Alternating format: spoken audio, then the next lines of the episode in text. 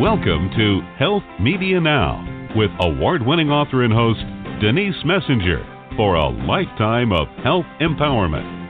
Live by being in the pink, meaning P stands for being persistent, I stands for using your intuition, N stands for networking, and K stands for obtaining knowledge. Our guests entertain and share cutting edge information they share with you what may have taken years to achieve through experience in their field. Become inspired and motivated. Reach your full potential with fascinating tips and products. Receive a lifetime of benefits from authors, doctors, practitioners, healthcare providers, and learn about exciting new products. You asked for it, and we deliver. Now, here's your host, Denise Messenger. Hello, listeners. Thanks so much for joining in today, which is September 6th, 2017. We have a wonderful guest today, Cyndi O'Meara. She's a nutritionist, an author, a documentary maker, and her book, Changing Habits, Changing Lives, is, is a fascinating read. We're also going to talk about her documentary, What's with Wheat. She has um, started a lot. Well, basically, she's got a, a pantry of products, but uh, she also has a company that exports to over 23 countries, and I'll, I'll let her talk to us about that.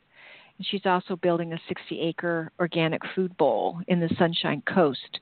She is from Australia and she is speaking from there today. Hi, Cyndi. Thanks so much for joining us. You should be in bed, Thanks, shouldn't Denise. you? no, no, no. I'm all right. It's it's early morning. I've been for my swim. I've had my breakfast. I'm I'm at work. We're good. oh, I'm so glad to hear that. I oh do my do some gosh. 3 a.m.s at time, but today is Oh. just a perfect time. Oh, we'll have the best of you then. yes. So you've been a nutritionist for over 30 years. Yes, I have, um, and seen a lot of changes in that 30 years. Um, not only in people's health, uh, in the food industry, uh, and, but the knowledge that we now have about nutrition. So um, it's it's wonderful to see, and it's wonderful to see that people are now um, go, going back to real foods, and they're they're staying away from the packaged foods and the low fat foods and the manipulated foods and the man made foods. So I've, you know, when I first started 30 years ago, people thought I was mad talking about what I was talking about back then. But now everybody's talking about it. It's very mainstream, so it's wonderful. Mm-hmm. What got you started on that path? Well, you know, I think it was probably my my my father and my mother. So, my mum was uh, uh, the oldest of eleven children, and her father was an organic farmer. And they weren't called organic back then. He just refused to use the chemicals. So he lived in Iowa, USA. He was a corn farmer, um, and he disagreed with that chemical revolution that was happening, and he remained organic. He had a two-acre plot that was to just feed uh, his family of 13. So my mum was always, you know, he, she had a father that was very much into organic foods or, or foods without chemicals, and then mum made everything from scratch. And then my dad was a pharmacist who then became a chiropractor, and very much believed in that the body was an innate intelligence, and give it the right resources and stop interfering with it. So give it food, sunlight, exercise then um, it can be healthy. And so I was brought up with my mum making everything from scratch, my father having this philosophy, and I'm actually 57 this year. I'm trying to think how old I'm going to be. I think 57 this year. You lose track as you get up there, and um, yeah, it's terrible. 57 And- young. yeah, 57 young, and I've never been, I've never needed an antibiotic. I've never needed any painkillers. I've not taken one medication um, in the whole of my life, and that was because that's how my fa- my dad brought me up, and my mum and dad brought me up, and then I brought my children, who are now in their late 20s, up exactly the same way, and they've had no need for medications as they grew up. So, I, I guess that's what got me on the path. And then Mm. I went to university at, in at the University of Colorado in Boulder, and I didn't know what I wanted to do, but I knew I wanted to ski, um, Ah, which I yes. did. Yeah, I wanted to ski because in Australia there is no university that is near the ski slopes. So, being you know having an American mum and and having that uh, ability to go to America and go to university, I, I chose Boulder, and I had a class. Um, I was doing pre med, and the, one of the classes was anthropology. And I was intrigued that it was food that was part of our evolution, you know, hunter gatherers, agriculturalists. So I learnt this, you know, back in the 80s, the early 80s, and I thought, I know what I want to do. I want to be a nutritionist. So I came back to Australia because it was a, it was free to go to university in Australia. So I came back to Australia and I finished my Bachelor of Science, majoring in nutrition, about to go and do my it was a diploma back then of dietetics. And I started to realize that it had nothing to do with what we used to eat and everything to do with modern food like margarine, low fat.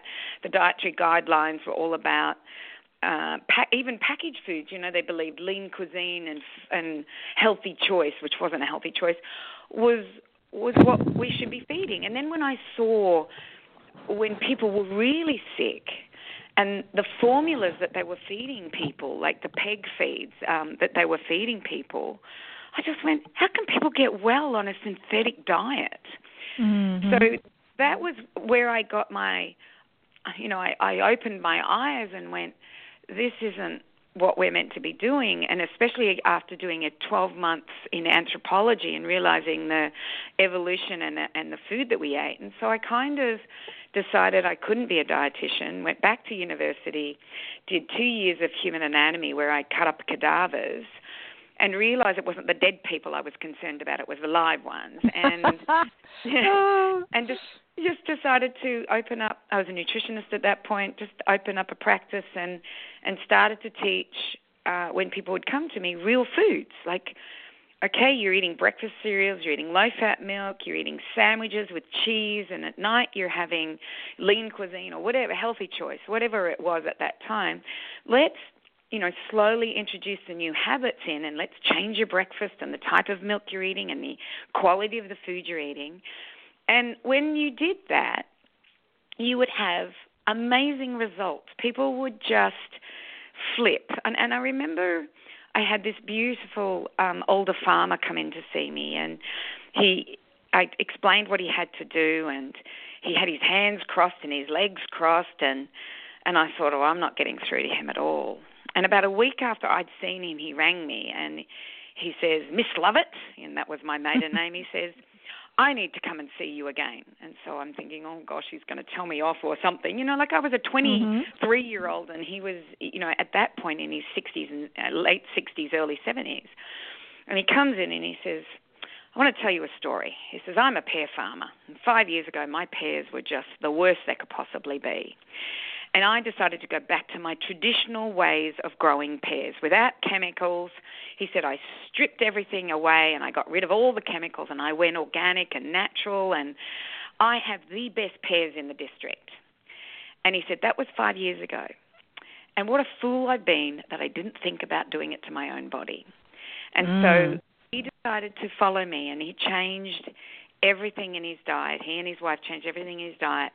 All of his symptoms disappeared. He had a numb right leg. He he wasn't feeling good. He was tired. You know, it just what we think is normal, but it wasn't.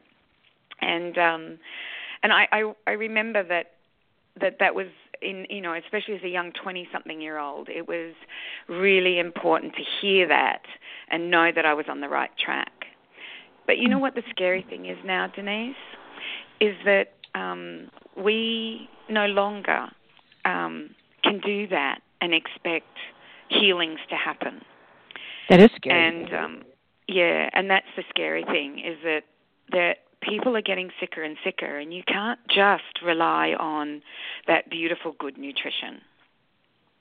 How come? Well, people's guts have been eroded, uh, and they have.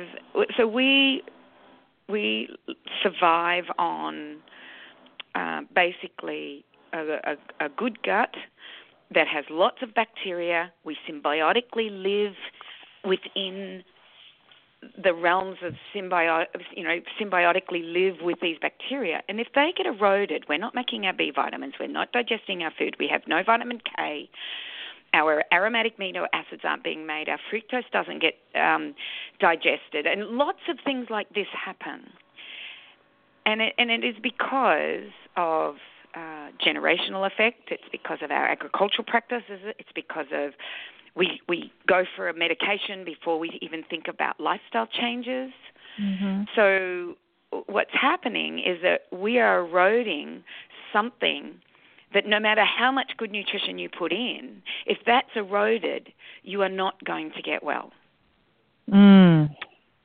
So this this is what we've come to, and that's what I was saying in the beginning. We've I've seen so many changes. Like I've been studying nutrition for 37 years, and I've been consulting for 31 years. I'm going on 31 years. And this is what I have seen. Uh, it's no longer just here's the diet. There are other things that we, we need to do, and one of them is that we've got to heal the guts and heal the microbiome and get it thriving again in order for people to thrive as well. And how do you heal the gut? oh, sometimes it's very easy. Sometimes it's just a matter of uh, feeding foods such as fermented foods um, and uh, foods that will heal the gut, such as bone broths uh, or slow cooked meats. Um, and for a vegan to hear this, uh, you know, it's very hard because we know that these are the things that we did traditionally. So if we mm-hmm. go back to our gatherer days, you know, they say that fire. Uh, there's a book out called, um, I think it's called Cooked. Not Cooked. It's um. Oh, look, I, I can't remember the exact name of it, but it's uh, by a Harvard University uh, professor, and um, he wrote a book saying that he believed fire made us human, and it was about because of our ability to cook foods that uh, we didn't have to eat all the time, and then we started to become more dexterous, and we started to use our brain more, and it was because of that cooking and releasing of calories and nutrients that we didn't have to eat all day long.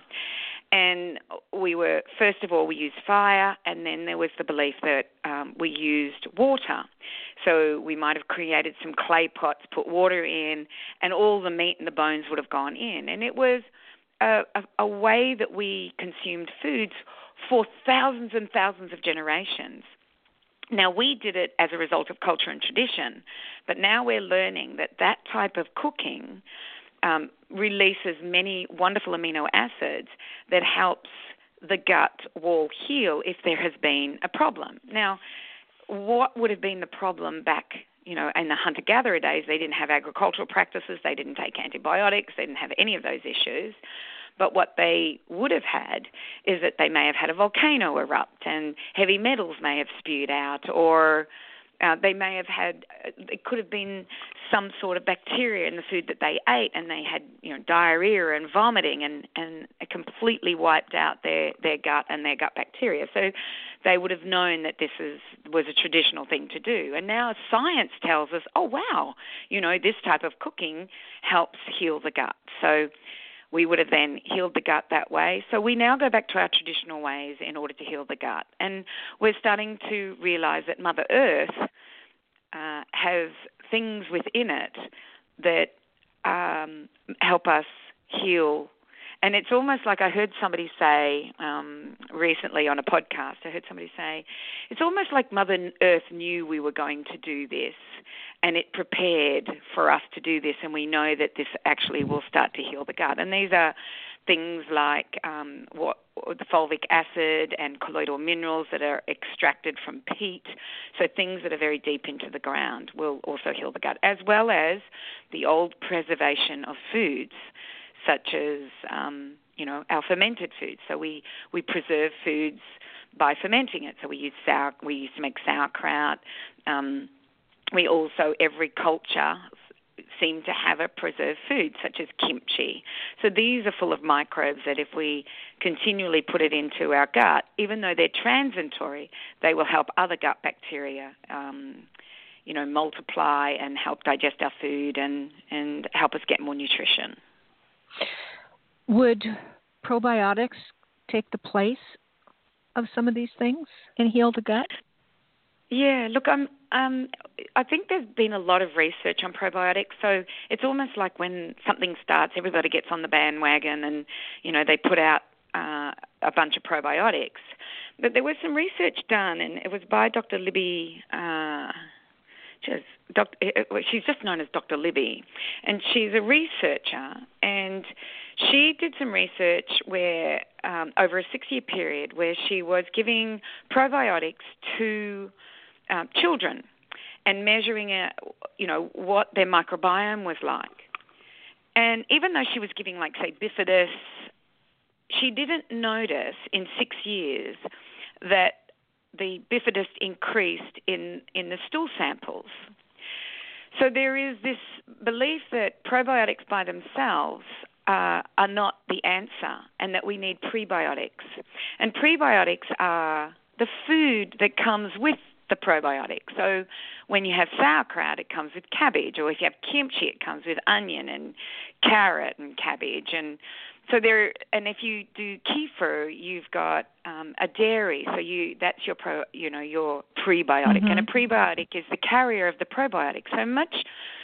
Much of our probiotics are killed in the acid stomach. So if you think about the, the stomach, it's there to protect us from parasites and um, and bugs, it, it's at that acidic mm-hmm. amount, as well as it helps us digest um, proteins and, and other foods that come into our, our body and break them down.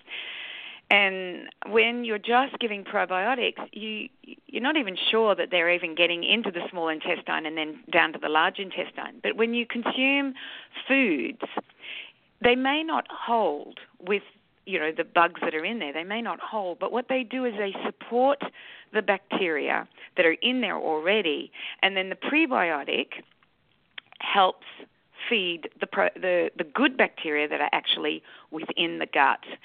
And if you're feeding them white flour and white sugar and things like that, they they don't survive on that. It's the bad bacteria that survive on that. And I, and I shouldn't call them bad. It's a it's a balance. So if you're feeding mm-hmm. them white sugar and white flour and uh, you're feeding them refined foods, then you will get an overabundance of bacteria that uh, are more harmful to you as opposed to the, the bacteria that help symbiotically work with you in order to be the healthiest new, you know human that you can possibly be. Interesting. Hmm. Really interesting. Let's talk about your documentary and what's with wheat. Yeah, you know that was that evolved because you know, I I did nutrition, and I would say to people, okay, you you're eating wheat breakfast, morning tea, lunch, afternoon tea, and dinner. There's more than wheat around. Why don't you try other things? So instead of having breakfast cereal for breakfast, let's let's have some eggs, an omelette, or maybe have rolled oats. You know, have a porridge, or try kasha or congee. So these are traditional, uh, like long cooked grains. So you, you slowly cook them over a long period of time, and it breaks down all those anti nutrients that might be holding in the in the um, all the minerals. So. I, you know, I would talk to them about that, and I say, "Great, breakfast. We don't have to have wheat." And then I'd say, "What about morning tea? Let's let's have some fruit for morning tea, or some nuts, or some seeds, or something other than a, mm-hmm. a muffin or a cookie." And then for lunch, mm. I'd say, well, instead of having a sandwich, let's let's do a salad. And and and so I'd try and re- at least reduce the amount of wheat that they were consuming. And then I would say, and make sure you have organic. It's really important to have organic wheat. So that was the theme that I had from the 90s right up until about, I think it was about the year 2010. And I was, I like I said to you, I was a fairly health. I've been a very healthy person. I brought up my kids that way. I was doing everything right. And then I got into my late 40s and I started to gain weight, even eating the same food. I started to get a tight throat where I'd be clearing it all the time. I had uh, a persistent lower back pain, and it was 18 months of persistent lower back pain. My husband's a chiropractor, my father's a chiropractor, my sister's a chiropractor. I should not have had this. Mm-hmm. And there was mm-hmm. no structural issue. They just said, look, you're just inflamed. I went, okay. So then my right hip started to give me grief where I'd get up and it'd be really sore until I warmed up and, and could walk. Uh, I was having anxiety at three in the morning. My skin was really dry and itchy. My hair was, I couldn't grow my hair. It was dry all the time, so I kept it short. Uh, it look, it was, wow. it was like, what is happening? This isn't mm. 50, surely. It can't be what this is about. And so, being a nutritionist, I, I thought, well, it's got to be something that I've been eating. So I went mm-hmm. on a, a very, very strict elimination so I eliminated everything but very, very small pieces of lean meat, lots of green vegetables, um, and a couple of uh, like pieces of fruit, and that could have been an apple or citrus. So very low glycemic fruits is what um, I decided to do. And in 10 days, my lower back pain disappeared, my right hip pain disappeared, tightness of throat disappeared, uh, what else? Oh, my, any ache and pain, no anxiety. I had this unbelievable clarity of mind. I, I didn't even know I had brain fog. I just was very clear. I had energy where I wanted to run and skip and jump, mm-hmm. and um, and that was in ten days. And so I thought, right, keep going.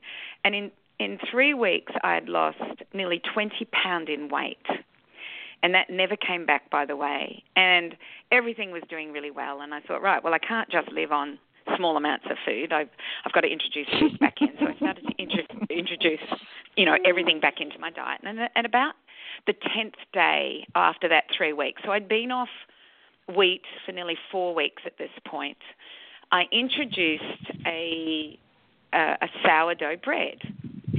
And I it was like everything came flooding back. My low back pain, my right hip pain.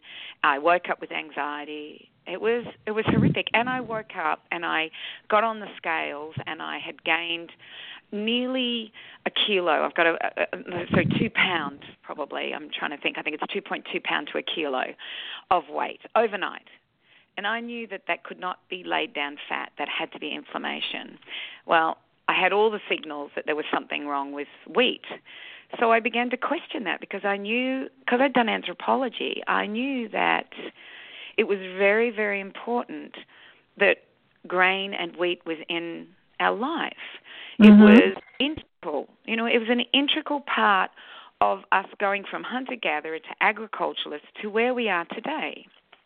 And so I went on a bit of a uh, I guess, a research binge. And this was before Wheat Belly was out. This was before uh, Grain Brain was out, so by Dr. Perlmutter and by William Davis. So those books weren't out at this point, but they soon did come out. And so through um, reading those books after some time and listening to Dr. Tom O'Bryan and Alessio Fasano and um, quite a few people, I started to realize that we were having real issues with wheat. Now, I'm from the 60s and 70s.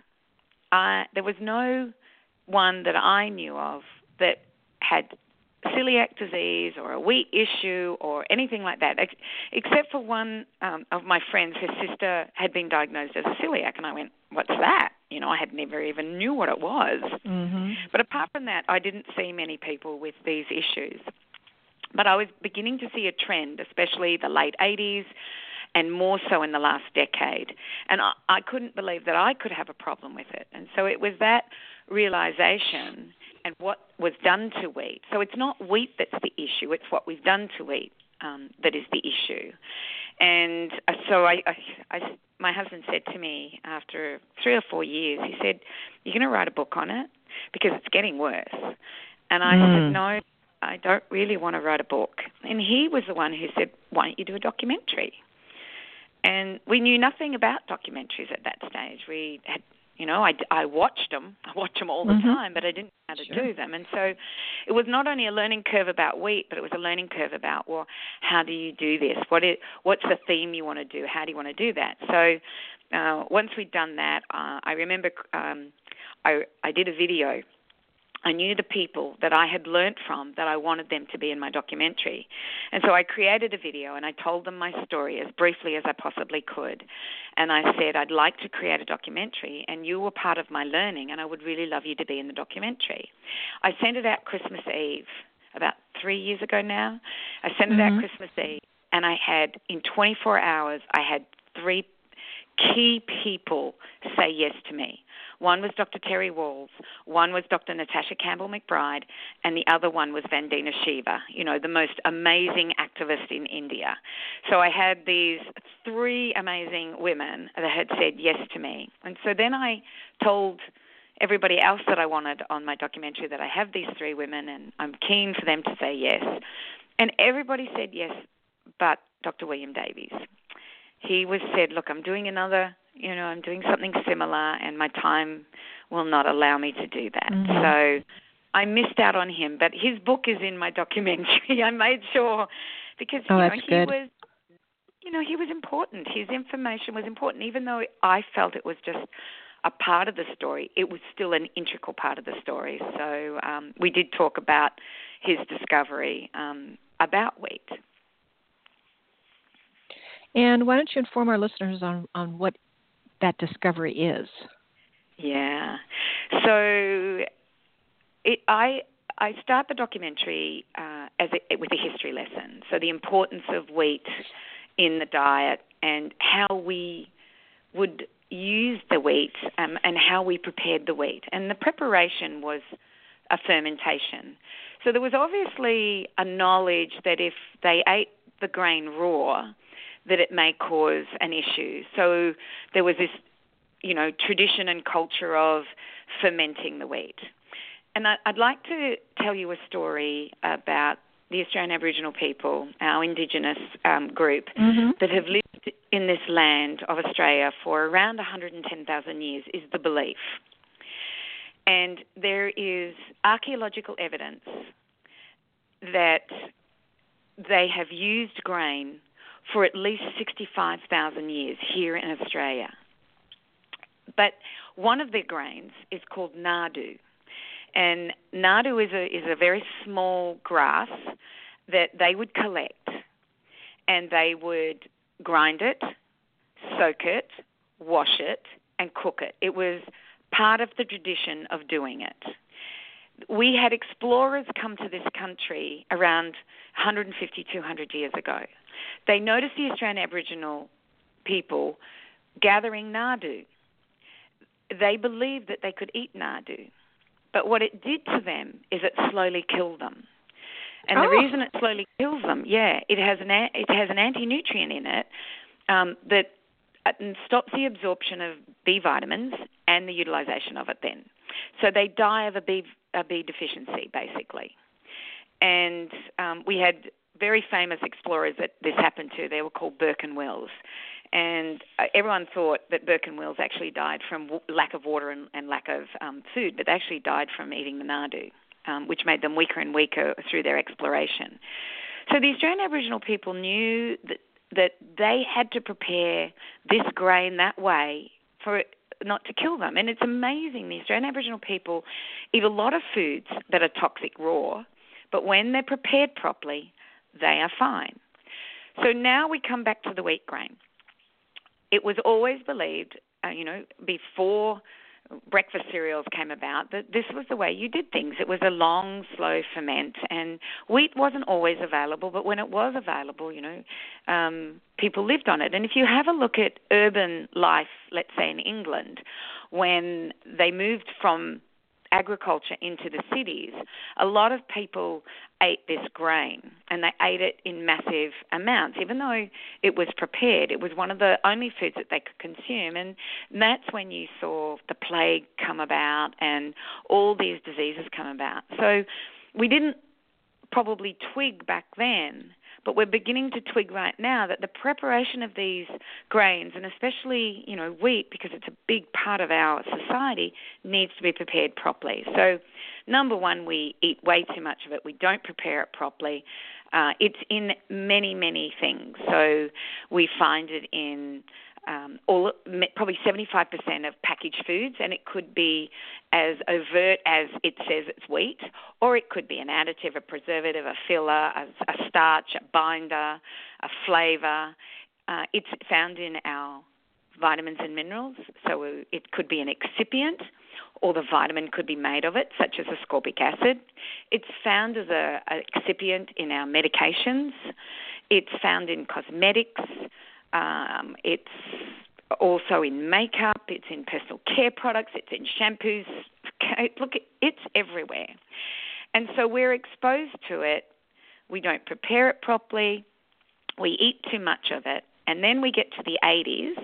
So we've got breakfast cereals happening. We've got them adding vitamins to it. They take the germ out, they take the brown out, and then they put in some synthetic vitamins and and, and a few at that, and then they might put in some minerals. And and then they and then and basically we get to the 80s and the world, such as India and Pakistan, is starting to, you know, they're not doing well. There's a lot of poverty. There's a lot of hunger, and we hybridize the wheat grain to grow more um, and to mechanically harvest it, uh, uh, you know, in, in mass amounts.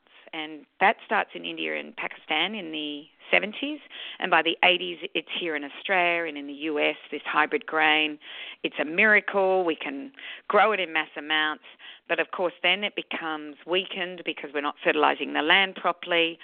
Pests start to come in, weeds are there, and we start to use more and more chemicals. So in I, I, like I, if I go back to when the chemical revolution started, before the hybridization of the grain, it started probably about 1938 and 39 in the Midwest of the U.S., where they used arsenic and lead on the corn and wheat fields. Um, then it was DDT up until the 70s, uh, and now glyphosate is used as a herbicide as well as a bunch of other uh, chemicals. Mm-hmm. Mm-hmm. But I think what happened after the hybridization, which is what um, Dr.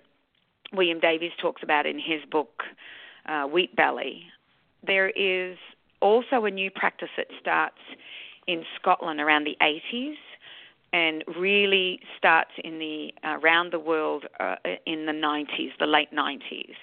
And that is in wet areas of the world where they want the grain to dry and ripen together, so harvesting is easier, they start to use a chemical just weeks before harvest in order to do this. This chemical is also used on other grains, not just wheat, to dry other grains. It's used on legumes, it's used on seeds. Uh, so it's used to increase yield and to help the farmer. So there's less chaff, more grain, um, and easier harvesting. And everything ripens together. And the name of that chemical is glyphosate. Mm-hmm. And glyphosate is the uh, active ingredient in Roundup. And Roundup is also sprayed on genetically modified Roundup ready crops. So, you know, there's soya, there's BT corn, um, and there's a list of them that are now mm-hmm. called Roundup Ready. And uh, there are four patents on this chemical. The first patent was it was a chelating agent. The second was, and this was by mistake, they, they figured this out, it became a herbicide because um, where it was used as a chelating agent, they noticed that it was killing the grass. And so they realized that it was a good weed killer. So it then got a patent on weed killing. Then the next patent was it was anti-parasitic and antimicrobial, and then the last patent that's just been um, put on it last seven years, which um, was 2010, it's a biocide. So all of a sudden we've got this chemical that's exponentially growing in use. Our councils are using it, sports grounds, and everything like that. And we realize now it's an antimicrobial and a biocide, which means it's killing.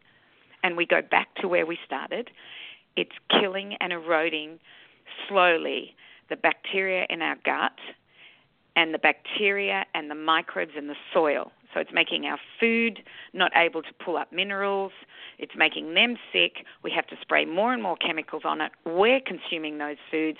We slowly erode the bacteria in our gut, not only with glyphosate, but other chemicals as well as antibiotics and other drugs and PPIs and antacids. And and now I come back to where I started was just giving good nutrition is just not working for for people. They they're doing everything right. They don't trust nutrition anymore. But we, you know, what we have to do is is now say, okay, where can we find food without glyphosate? Uh, how can we reduce the amount of antibiotics that we're taking?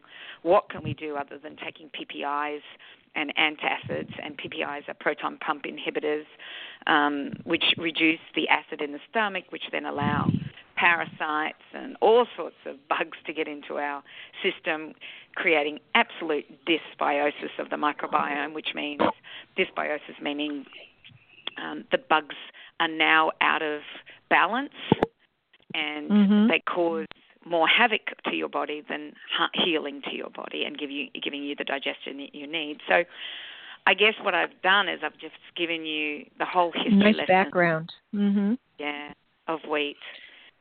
So what do you do to remedy it? I mean, obviously you try to find food that doesn't have glyphosate in it, but um, what do you do? Yeah, I, look, I think that that's a, a really good question. And for somebody who's in crisis, it's almost like they, they have to change everything immediately. And I notice people around the world um, have wonderful programs to help people like this who are really in crisis. So, mm-hmm. what's happened is that we now see an increase in celiac disease. We we see an increase in wheat allergies, and not only just wheat allergies. We're seeing dairy allergies. We're seeing multiple food allergies and sensitivities growing. In actual fact, in Australia, in one decade, we saw a tenfold increase. So we're actually seeing more and more people becoming anaphylactic to uh, you know, foods, not just nuts and not just peanuts, which it used to be, but even mm. dairy and wheat. So we're oh seeing oh an increase in these allergies. So um, we're, we're also seeing an increase in something called non-celiac gluten sensitivity, which was termed in 2012. So not many people believe this even exists, but there's more and more evidence that you may not have the symptoms of celiac disease, but what you will have is that you will have the symptoms that I had. So it might be backache, it might be hip pain, it might be anxiety, it might be depression, it could be thyroid issues. Like it, it, it hasn't got an autoimmune, uh, I guess, face, but there is something happening, and we do not have the biomarkers at this point to know if you do have non-celiac gluten sensitivity. And the only way you can figure it out is if you go off wheat for an extended period of time and see what happens to your symptoms. Exactly what I mm-hmm. did. Mm-hmm. You know, I had no diagnosis. I just knew that by not eating wheat, I felt amazing, but by eating wheat, I felt terrible. Mm-hmm. So it's called non-celiac gluten sensitivity, and then we have an increase in autoimmune diseases. You know, like you would never have heard of autoimmune diseases in the 80s. They existed. I know that because my sister was diagnosed with uh, five autoimmune diseases, so I knew about it in the 80s. I was not taught about it in university, but now I hear, oh, I have, you know, Hashimoto's, I have Graves, I have Addison's, I have rheumatoid arthritis, I have, you know, multiple mm-hmm. sclerosis. We we now realize that these autoimmune diseases are just exponentially growing. In actual fact, I think Dr. David Perlmutter says that 17% of Americans have been diagnosed with an autoimmune disease, and he believes that that's just a very small amount of people that actually have the disease. They just haven't gone to their doctors to have it diagnosed. So, you know, if you are in this crisis situation, then you know there are there are programs and protocols out there, and and we offer them uh, here um, at Changing Habits. So um, changinghabits.com.au is a place where you can come and, and learn about programs and protocols to help you through this. Uh, we're just about to put out a uh, in October a phenomenal gut healing uh, program. It's intense. I don't say it's easy, but we're mm-hmm. having phenomenal results with it. So you can do that. But if you're not in that crisis situation, it's about saying, okay, how can I at least start to reduce wheat? Let, let's just start there. And that's why I wrote my book, Changing Habits, Changing Lives. Uh, see, I wrote that back in 1998. And it was about, okay, let's look at breakfast. This is what breakfast cereals are. This is how they're made. This is what they do to the body. Let's give you some alternatives. It's it's an education program about doing it. Mm-hmm. And then the next, it, it might be salt. It might be the salt you're eating. It could be the sugar you're consuming. It could be the type of bread you're consuming. So we slowly go through each habit and making one change and then building on that and going to another change and, and just keep building on it. And and people are astounded by the results they have just by starting to change small habit changes and then collectively, and let's say it takes you 12 months, collectively realizing that it wasn't that hard. I can do this. Here's the education.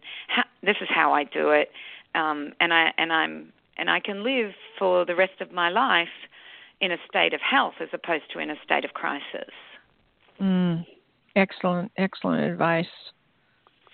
And it's about going back to re- real foods, Denise. It's about eating foods that um, our ancestors ate. And I'm not talking paleo here. I'm not saying you have to go off grains or dairy. It's about looking at the quality of food that you're consuming. Mm-hmm. And I'd mm-hmm. love to. One of my my dreams at the moment is I would like to actually do a documentary on dairy and call it What's with Dairy. And the reason I want to do this is that while I've um, finished my wheat documentary, I'm now doing a lot of research into the dairy industry. And it's really interesting. There's some amazing research coming out of Europe at the moment that when animal husbandry is old fashioned animal husbandry, where the animal is outside, the animal gets to eat grass, um, and let's say it's a dairy cow and it, it produces milk not on a, a schedule of the way we get dairy cows to do it, but they have their cow, they have their baby cows. The baby cows are not killed if they're male. Mm-hmm. So if they're brought up organically, no chemicals and things like that, one of the allergens in milk that is seen as an anaphylactic allergen actually contains when these cattle are brought up organically and you know ethically this allergen actually holds the mineral iron and when that's presented to a person that has an anaphylactic reaction to that protein in normal milk that we see as normal milk now, they don't have that reaction. It's non allergenic completely. So when we look at the quality of our foods, then we can eat more variety. We don't have to just stick to, you know, being one type of, uh, you know, type of diet. We can actually look at all of our foods and eat everything, but make sure it's good quality. So if we're going to look at wheat, what's the way that we used to consume wheat? Well, we used to consume wheat, basically the old fashioned wheat. So the oldest wheat is called einkorn, and that's spelled E I N K O R N. That was our oldest wheat. And then Emmer wheat was next, and then uh, Kamut or uh, Khorasan uh, and then there was spelt. So we've we've had several um, naturally hybridized wheats that have come along, and that's because two grasses, you know, hybridize together naturally. And these are the wheats that we can go back to. But make sure that we don't eat them like we eat them today, but eat them with the old traditional sourdough breads and um, the fermenting processes that help break it down. And then make sure that your gut bacteria and your gut is working. And then we should be able to tolerate all of these foods. We shouldn't have this problem. So, uh, it's about quality more than quantity. I never talk about calories. I never talk about how much protein, fat, and carbohydrates you can eat. I talk about, well, what's the quality of the food? If the quality of the food is there, then there are no issues about um, anything else as long as that quality is there. Do you eat any type of wheat products at this stage? If I do eat, uh, it was. It's interesting you should ask me that because for many years I couldn't even eat the traditional products. I I would. I, it was funny. My pain went from my lower back, um, and if if I ate wheat, I would get a small my small finger joint, um, my little finger joint would ache. it's incredible, but that was that my yeah my, that was my body telling me you're not there yet. You can't do mm-hmm. that yet. Now it's been seven years um, since I went on this journey, so now I can eat a loaf of uh, not a loaf, but a piece of bread that is made. I um, one of my food lines is Emmer wheat. So I have a, a beautiful Australian farmer here that produces Emmer wheat for me. We grind it with stone every three months, and then we sell it through our our store. So I um, can eat emmer wheat that has been traditionally fermented. So what mm-hmm. I do is I do a 10 day ferment basically on my bench, whereas I've just got water and wheat and I just keep letting it being fed. And then I add all of my other ingredients for bread, which is only fat and salt. I don't add anything else to it. And then, and more flour. And then basically I let that rise a day, punch it down, let it rise another day, punch it down, let it rise another day, punch it down. And I know some people are going, I don't have time for that. And I get that. But it only mm-hmm. takes a second a day to punch it down. It really doesn't take any time at all. And then you put it in the oven. And huh. I know that there, like here on in on the Sunshine Coast, there's a a beautiful baker that actually does it for you. So oh there are more and more artisan bakers that are, are starting to realize the value of doing this and the amount of people that want the product. And so, uh, mm-hmm. and mm-hmm. bread should never be cheap. If you're buying bread at a dollar, um, a loaf, then mm-hmm. you know that that is cheap bread that has not been it, it, it is cheap bread and it's cheap to the body and it will make you sick. But if you're consuming these other types of bread, um, and they do cost, um, because look at the of what we what we do. It's an expensive product. It's not a cheap product, but we've made it cheap because of what we've done to it. Mm-hmm. Um, mm-hmm. Yeah, look, it, it was interesting, Denise. I when I was in the U.S., I was on a television program, and it was down in San Diego, and I was asked um, to bring in uh, what I wouldn't eat versus what I would eat. And of course, what I wouldn't eat, I don't go and purchase. So I don't know the value or the price of it. So I, I went to Whole Foods and I got what I would eat. And then I went to I can't remember the name of the grocery store, but it was like the cheap version of a grocery store. And I collected um, seven, uh, six items, so bread, crackers, mm-hmm. uh, pasta, and I I picked the cheapest because I didn't want to. I, I I don't want to contribute to the finances of these companies that are killing us. So I picked the cheapest product I could possibly cheap, pick. And I didn't really add it up in my head, but when I got to the counter, I had six items and it cost me $7.50. and that scared me. That really mm-hmm. scared me because I thought, no wonder people who can't afford the real food go to these products because they will fill you up. But then what ends up happening is that we don't see the real expense of these foods.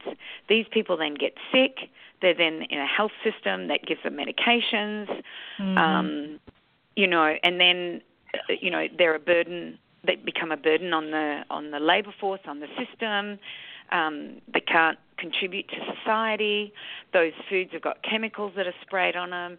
Our lands are becoming, you know, wastelands the you know the nutrition is not good on the land. So we actually think we're paying seven dollars, um, but the cost of it is far greater, not only for your health but for the planet.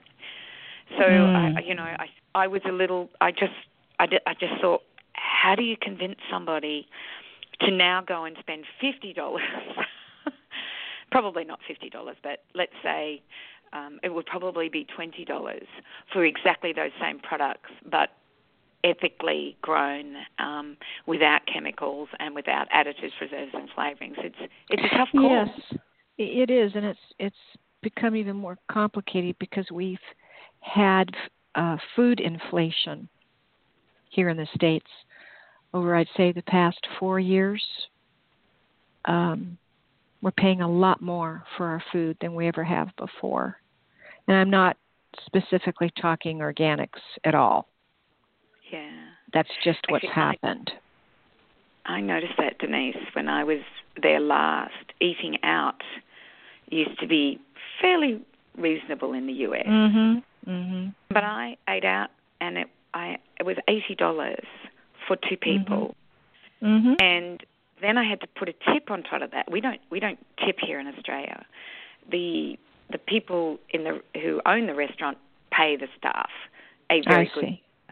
yeah. A So good wage. Yeah. your I agree with you. Your food has become very very expensive cons- compared to what it used to be like. Mhm. Oh, if I go out to lunch and go to one of the restaurants that's a chain, let's just say, by the time you finish, you're about twenty-five dollars. Mm. Twenty to twenty-five. Yeah. Yeah. yeah, and that's a um, lot. Mhm. Mm. So you know, it is a quandary that that we're Well, in. Look, it is a quandary, but we can get out of it. And um, what I find is that people who seem to be financially able to do this are time poor. People who financially can't do this are not, and this is just a generalization, are not as time poor. They have a little bit more time on their hands. So I say to them, I say, how about creating a garden in your backyard or on your veranda? How about getting some chickens in instead of having dogs and cats that cost you so much? Put chickens in who will eat your scraps Mhm. and produce Mhm. eggs for you. And on occasionally, you could have a chicken that was you Mhm. knew was okay. And this is the way I remember my grandparents. You know, I'm from the 60s and 70s, so my grandparents did this. We they all had gardens. They all had chickens, even goats and things like that. And I think for people who have the time but are financially not able to do this, get you know this is what we may need to go to is, is is go to gardens. There's actually a really good documentary. It's it's quite a few years old and it's called Homegrown, and it's about this man who's I don't know if his wife dies or she leaves, and he's left with three children, uh, very small children, to look after.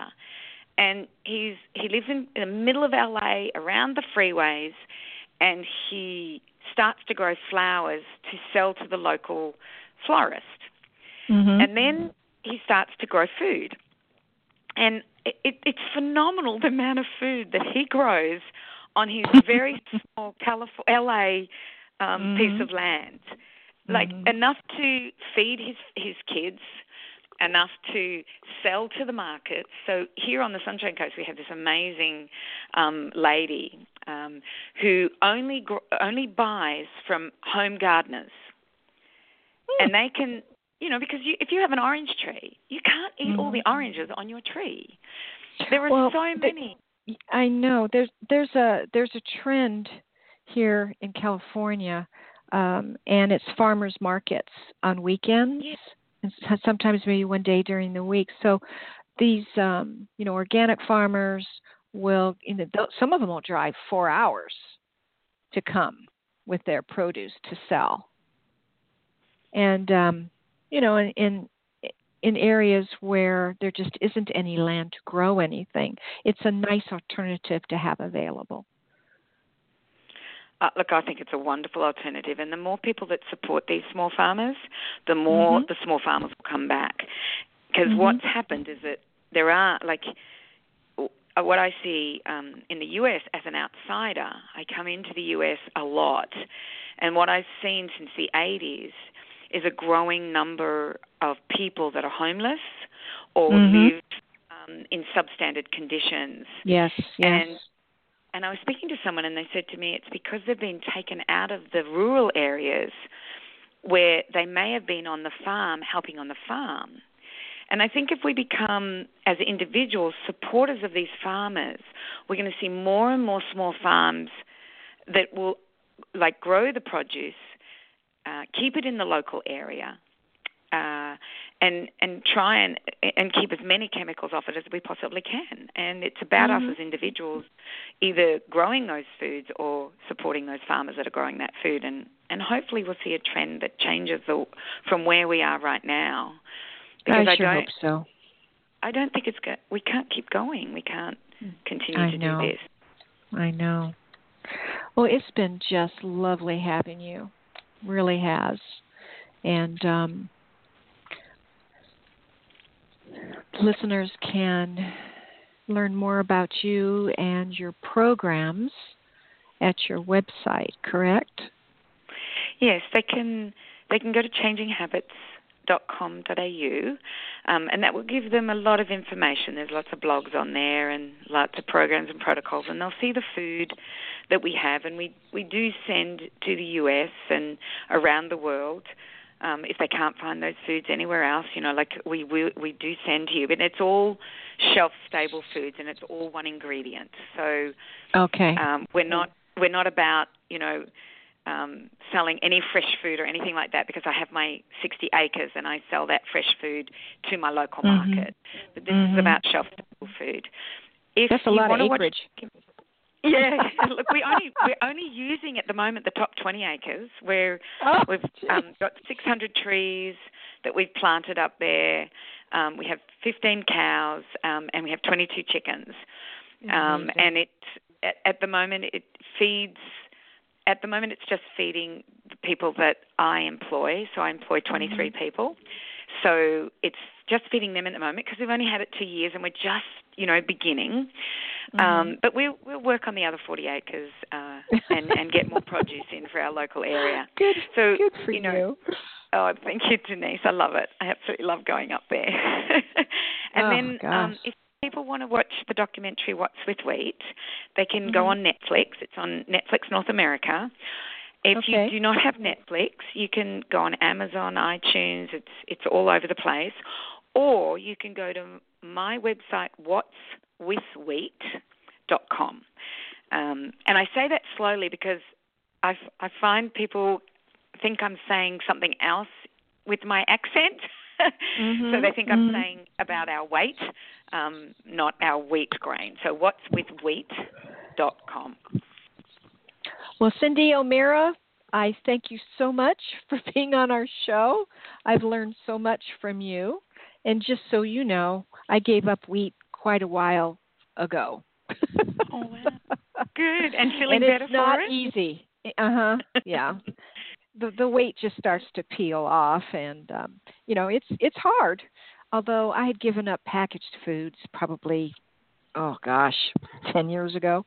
Um, so I mostly am a, a whole food eater. But yep, yep, sure do feel a whole lot better. Mm.